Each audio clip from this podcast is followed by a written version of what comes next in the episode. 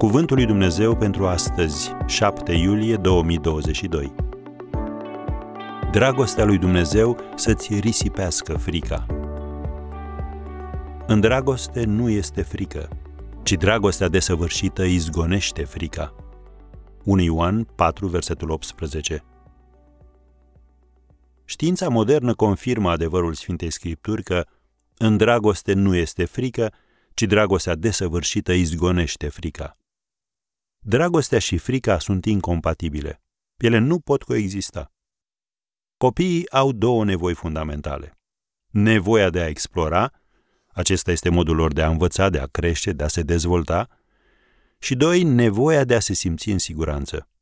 Dacă nu se simt în siguranță, ei nu explorează. Orice ființă umană are nevoie de o bază sigură de unde să înceapă să investigheze și să crească.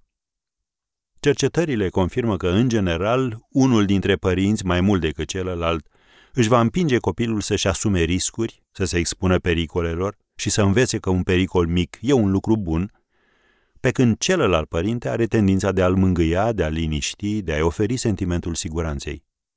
În realitate însă, orice părinte îi poate oferi copilului ambele daruri. Când ne este teamă, în corpul nostru se activează sistemul nervos simpatic. Inima o ia la goană, respirația se întețește, simțim că ne sufocăm, iar mușchii se contractă. Așa că alergăm la acea prezență care ne liniștește, la părintele nostru mângâietor și protector. Și când suntem ținuți în brațe, mângâiați și iubiți, sistemul parasimpatic preia controlul. Pulsul încetinește, respirația devine profundă și regulată, mușchii se relaxează și sângele irigă din nou creierul. În esență, o voce din lăuntrul nostru ne spune mă pot duce iarăși să țin piept lumii. În domeniul fizic este o realitate faptul că în dragoste nu este frică. Și același lucru este adevărat și în domeniul spiritual. Alături de un Dumnezeu care este atât de sensibil încât ne iubește și ne mângâie și cu toate astea suficient de puternic ca să fie stânca și cetățuia noastră, Alături de El putem face față tuturor lucrurilor pe care ni le aruncă în față viața și, ca urmare, devenim mai puternici.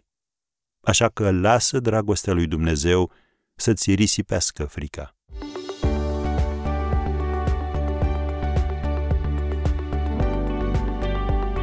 Ați ascultat Cuvântul lui Dumnezeu pentru astăzi, rubrica realizată în colaborare cu Fundația SER România.